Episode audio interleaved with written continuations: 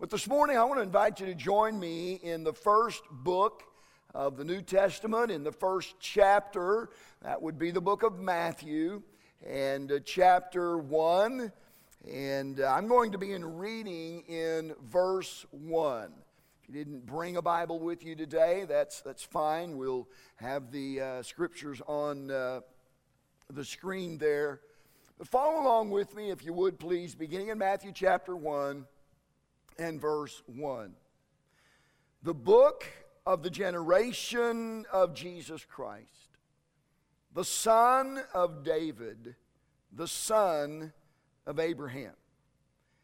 And Abraham begat Isaac, and Isaac begat Jacob, and Jacob begat Judas and his brethren.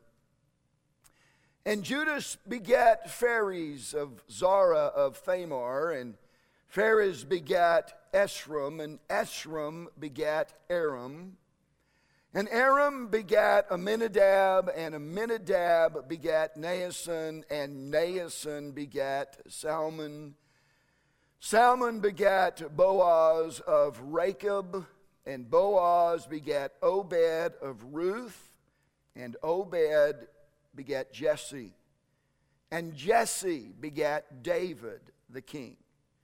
And David the king begat Solomon of her that had been the wife of Urias.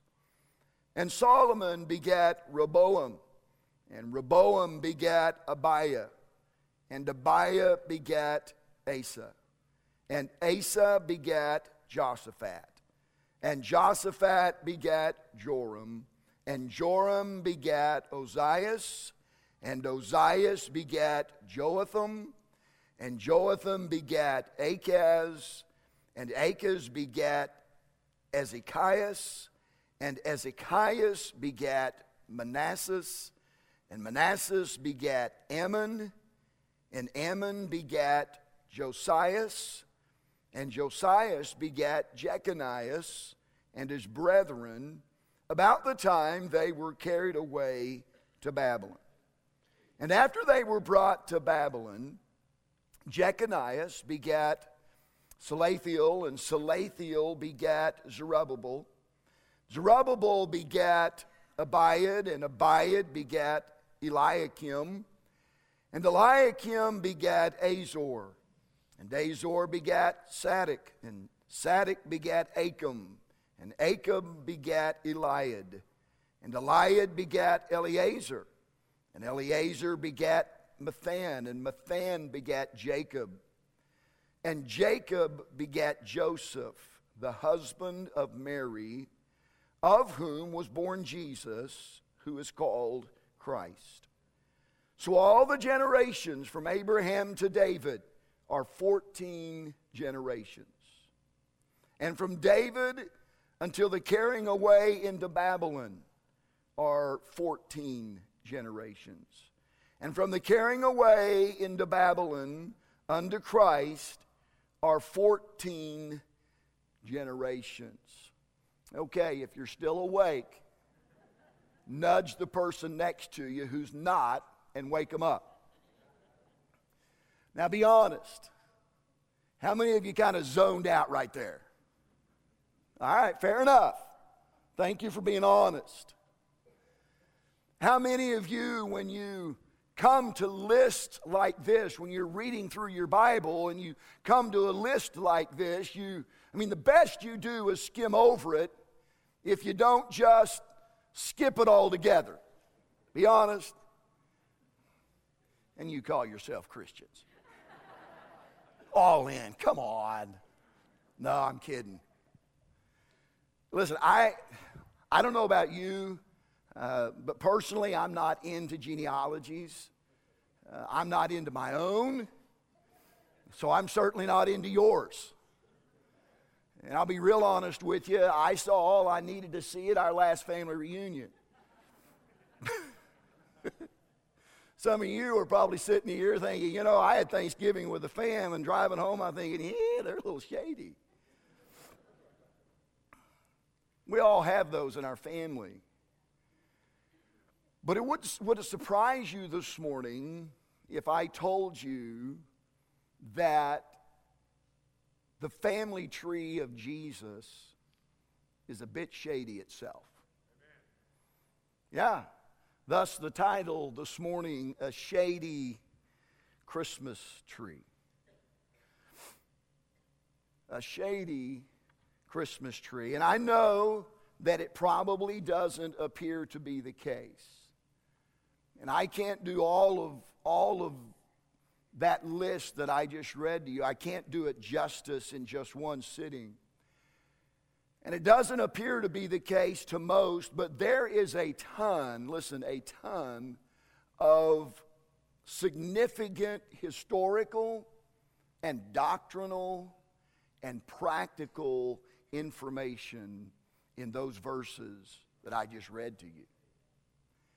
And so we're to we're to tackle a little bit this morning. Let's start here Jesus' family tree is historically significant. Now, I don't want to get all bogged down uh, in the historical details, but I do think it's important that we understand the significance of this genealogy of Matthew.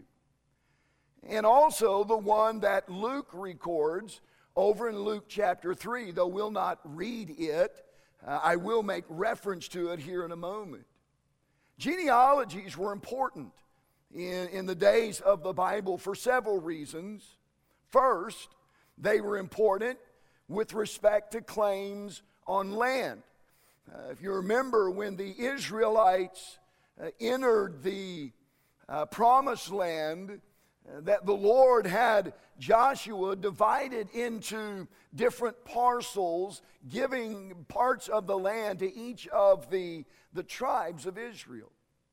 So, in order to prove you had a right to a particular piece of land, then you had to know your genealogy. You had to be able to prove that you were a descendant of such and such a person, and thus a member of whatever tribe of Israel you were claiming to be a member of. Secondly, your ancestry determined your right of inheritance. If a person said that he had a right to property or crops or material possessions from a deceased relative, then the validity of such claims had to be determined by the genealogies of all who were involved. Thirdly, in Israel, genealogy established the basis of taxation. And finally, and really most important, any claim to priesthood or to royalty had to be verified by way of genealogy. So here's what that means this morning. If Jesus was going to be recognized as the Messiah, if he was going to cl- come and claim that he was the anointed one, that he was the Messiah that Israel had been waiting for for so long, then he had to prove that he was from the line of David. And that is what Matthew and Luke do in their genealogies. They clearly demonstrate that Jesus was, in every sense, a descendant of David. The scribes and, or excuse me, the Pharisees and Sadducees did everything they could to discredit Jesus as he came and claimed to be God uh, in the flesh and came and claimed to be the anointed one, the Messiah, they did everything they could to discredit him. But all they would have had to do was go to his genealogy and prove that he was not of the line of David and therefore could not be the Messiah. But read your New Testament, and here's what you'll find they never did that one time. You know why? Because they couldn't. They had read the genealogy, they knew it well. And they knew that that was one argument that they could not use because they knew that Jesus was of the, of the line of King David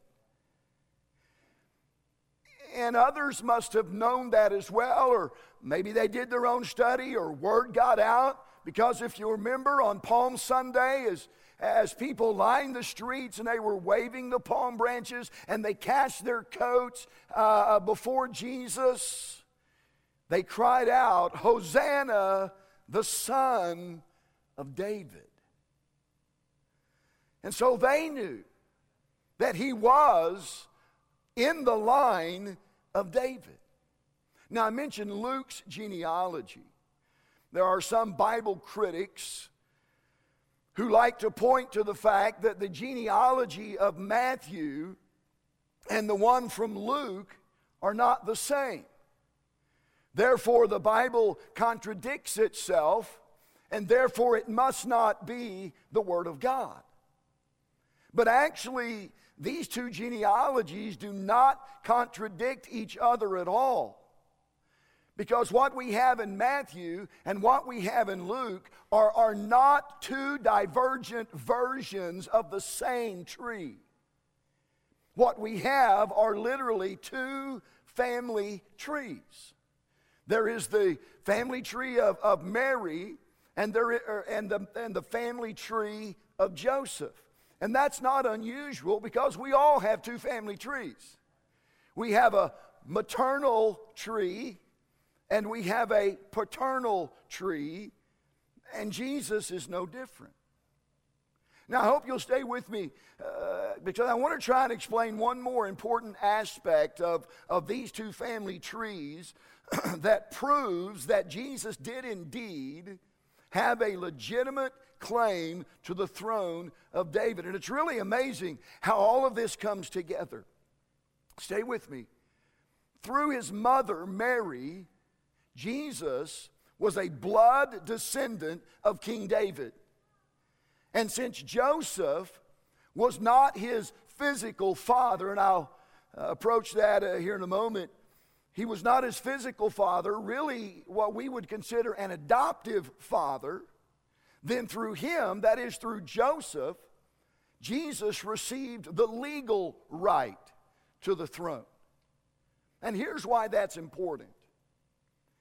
Had Jesus been born Joseph's physical son, that is, had Jesus been conceived as the, the result of the physical union of Joseph and Mary, then he would not have been in the line for David's throne. And here's why. One of those that, that we read about in verses 11 and 12 of Matthew chapter 1, one of the names that we read was the name Jeconias. Jeconias, or Jeconiah, as it appears in the Old Testament, was a wicked king. And God declared in the Old Testament that no one from the line of Jeconiah would ever be permitted to sit on the throne of David. So, if Jesus had been the physical son of Joseph, he could not have been the Messiah because that would have put him in the line of Jeconiah. But as his adopted son, uh, the adopted son of Joseph, Jesus was able to inherit the legal right to the throne. So, in short, here's what we know this morning Jesus is the Messiah, He is the King legally through Joseph, and naturally through Mary. So, from every possible perspective, we can crown him King of Kings and Lord of Lords. So, Jesus' family tree is historically significant, and there's much more in there. Uh, but I didn't want to get all bogged down in it. But it's, it, it's historically significant. But also, and, and, and I know when you read this, we, we tend to lose sight of this, but I want to bring this out this morning. It's also doctrinally important. Those names that we read there, what we read is doctrinally important. All throughout that list of names, we, we saw the word begat so and so begat so and so, and so and so begat so and so. The word begat means fathered. So and so fathered so and so, and so and so fathered so and so. And you read that all throughout this genealogy until, listen to this, until you come to verse 16. Look at verse 16. And Jacob begat Joseph, the husband of Mary. And you would expect at this point to read that Joseph begat Jesus. But you don't read that. Here's what you read And Jacob begat Joseph, the husband of Mary, of whom was born Jesus, who is called Christ.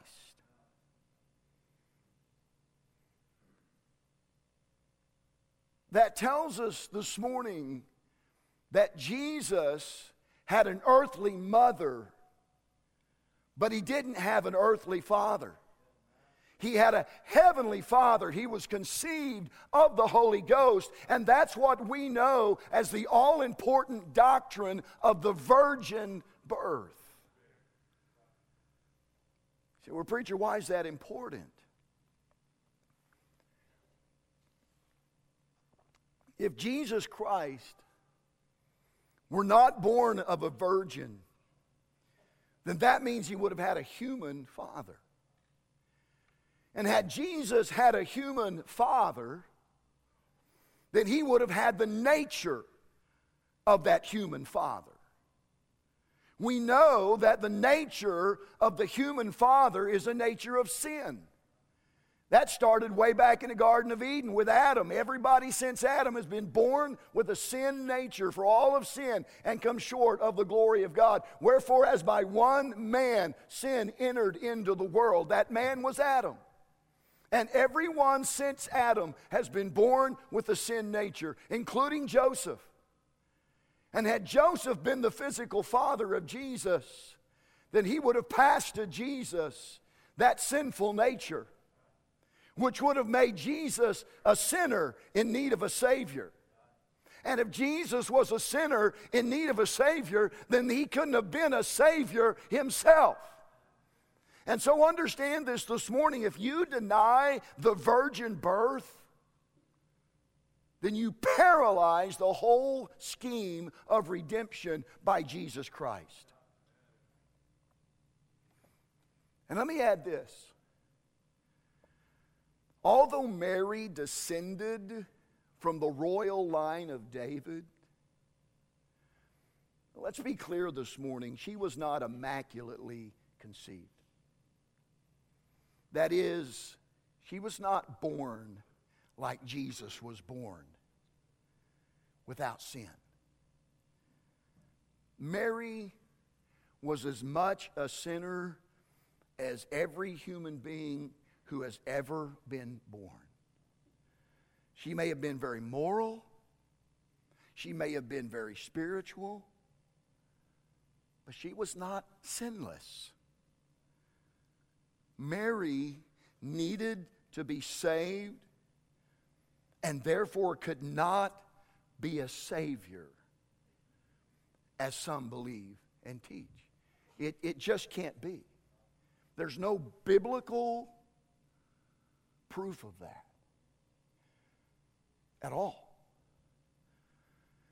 And so, this otherwise insignificant, unimportant listing of Christ's family tree is both historically significant and it's doctrinally important.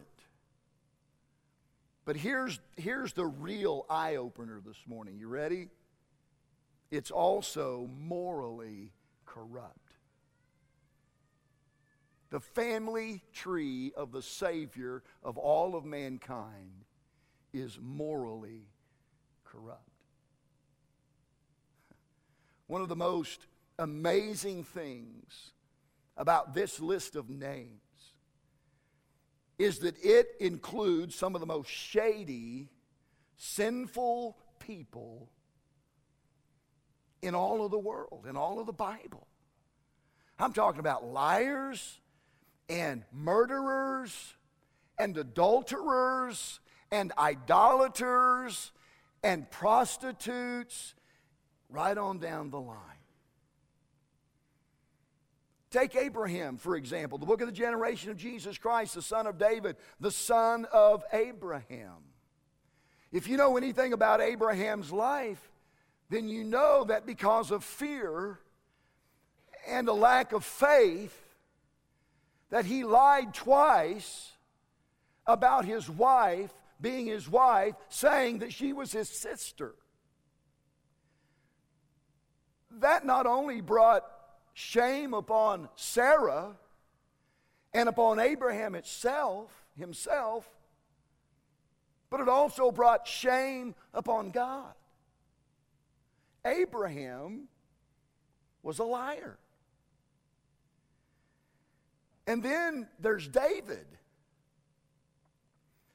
At a time when kings were supposed to go out to battle, David didn't go.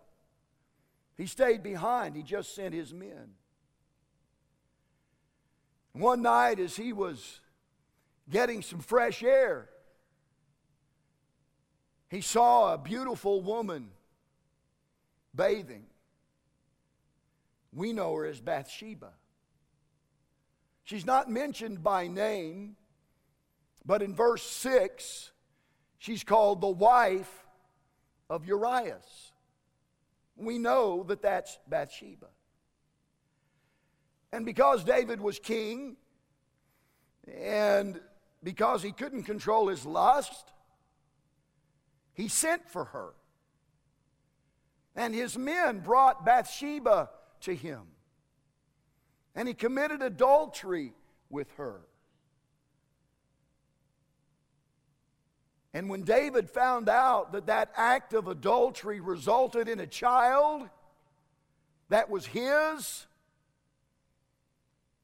he devised a plan whereby Uriah, which is the Old Testament name for Urias, where you, Uriah, the husband of the rightful husband of Bathsheba, David devised a plan that would get him killed. And he died. And so David was not only an adulterer, David was a murderer. You with me? We're talking about the family tree of the Savior of the world.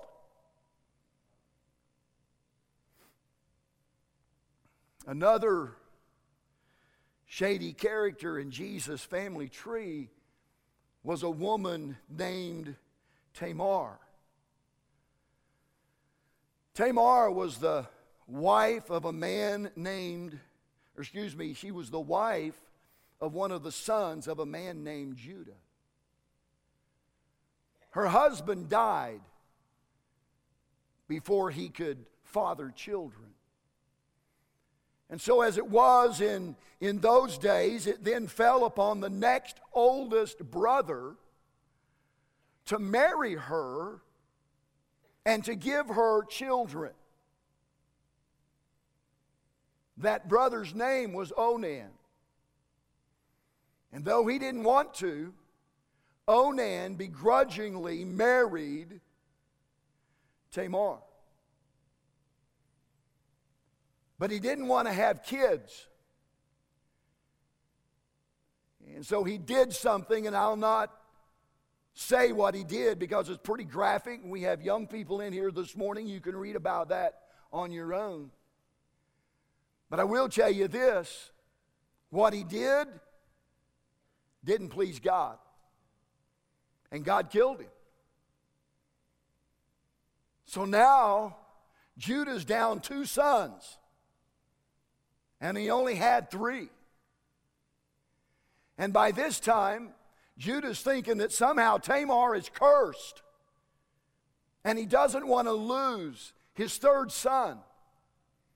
And so he delays the marriage between his third son and Tamar.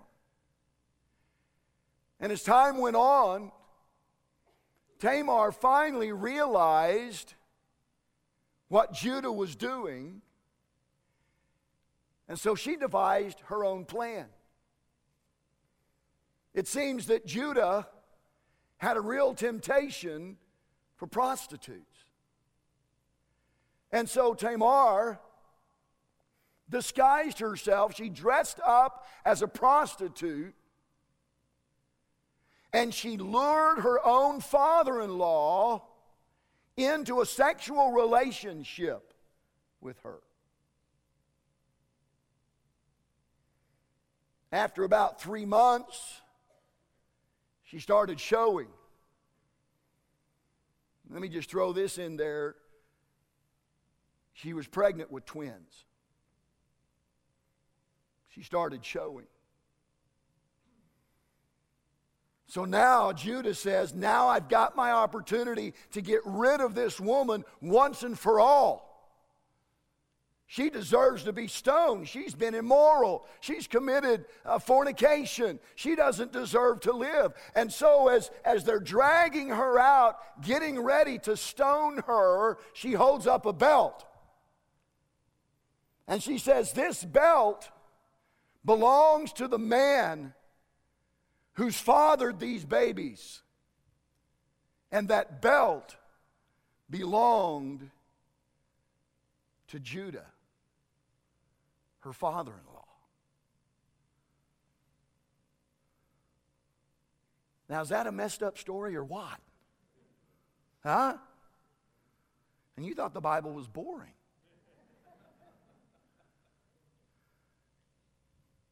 So, Abraham was a liar. David was an adulterer and a murderer. Tamar was incestuous. And I don't know about you, but my family tree's looking better by the minute.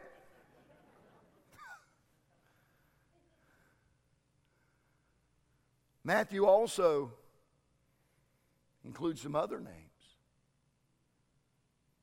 He includes a woman by the name of Rahab. Rahab was a prostitute. And he mentions a woman by the name of Ruth who was a Moabite. You know who the Moabites were? They were a tribe of people who came into existence because of the incestuous relationship between Lot and his two daughters. And there are others that I could point out, but I'll stop there. Now, someone may be thinking, well, Pastor, why in the world are these people included? And here, here would be my answer to you. The Holy Spirit had Matthew include these people that led up to Jesus to show you and I in 2018 that it doesn't matter who we are or what we've done that we can be part of the line that leads from Jesus. Did you get that? No, listen, it doesn't matter who you are. It doesn't matter what you've done. It doesn't matter where you've been or, or, or, or what has been done to you. Listen this morning, you can be a child of God. You can be born into His family today. Oh, but, but, but Pastor, you just don't understand. My, my life is messed up. My family is messed up. My marriage is messed up. No, no, no, no. You don't understand. Jesus can take your mess and turn it into a message. Amen. He can take your mess. It doesn't matter how messy it is. I'm telling you, by His grace, He can turn it into a message. Look around you this morning. All over this auditorium are stories Listen, I know these people, and I know their stories. And some are not unlike the stories that I just read to you. Others would be stories of different lives lived, of different deeds done. But I'll tell you this they all have one thing in common, and that's the end of their story. When they finished explaining to you where they've been and what they've done and what's been done to them, all their stories would all culminate in something like this. But then I learned about Jesus and how he loved me and how he died for me and how he's willing to forgive me of my sin and save me and let me be a part of his family. When I learned that, I wanted that. And so I humbled my heart and I cried out to God. And God saved me that day. And my life has never been the same. Oh, yeah, there are a lot of stories here today. But for those that are saved, their story ends that way. What does the family tree of Jesus teach us? It teaches us about the grace of God. That God can forgive anything. And their story can be your story. In every messy, shady story leading up to the time of Christ's birth. I'm talking David, Abraham, Tamar, Ruth, Rahab, on and on down the list. Every messy, shady story leading up to Christ's birth. In every one of those, God was at work in the ugliest situations bringing forth his most beautiful son. And so here's the takeaway today. In Christ, he can take the ugliness of your life and redeem it for the beauty of his glory. Look at it again. In Christ, he can take the ugliness of your life and redeem it for the beauty of His glory. As we prepare for our time of invitation today, let me say this. The message today has been for three groups of people. First of all, it's been for those who don't know Jesus. Listen, He wants you to know Him today. Not just know about him.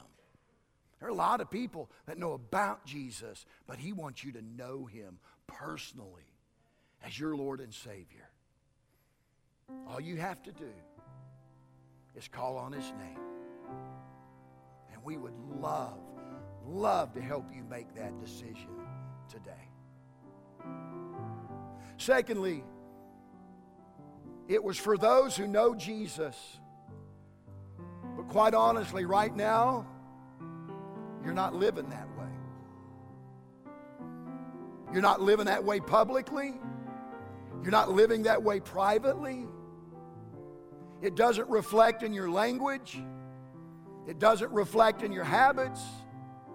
It doesn't reflect in your relationships. The honest truth is, this morning, there's just not a lot about your life right now that reflects Jesus Christ in any way, shape, or form. And if you're honest, you'd probably say this, Pastor, I've really, I've really made a mess of my life.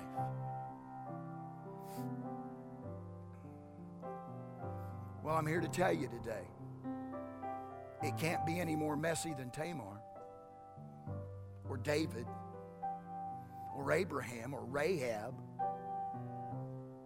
It may be messy, But listen, it's not too messy for Jesus. And you go home and read Psalm 51 today, and here's what you'll find. David, or God restored David to a place of honor and fellowship. And it doesn't matter today how messed up you've, you, the, the, what kind of mess you've created because you've walked away from Jesus. He can clean it up and He can make it right. And then, thirdly, today, it was for those who know Jesus and to the best of their ability, they're living for Him every day. But life's just hard right now. Life's hard. Listen to me today. God is moving you toward a greater goal. He knows where He's taken you. And though you, listen, though you may not see Him right now, He's never taken his eyes off of you. Not one moment. Not one moment. So trust him. Can I encourage you today? Just trust him with all of your heart. And don't try to figure it all out with your limited understanding. Acknowledge him, as Solomon said in Proverbs. And here's the promise He will direct your path.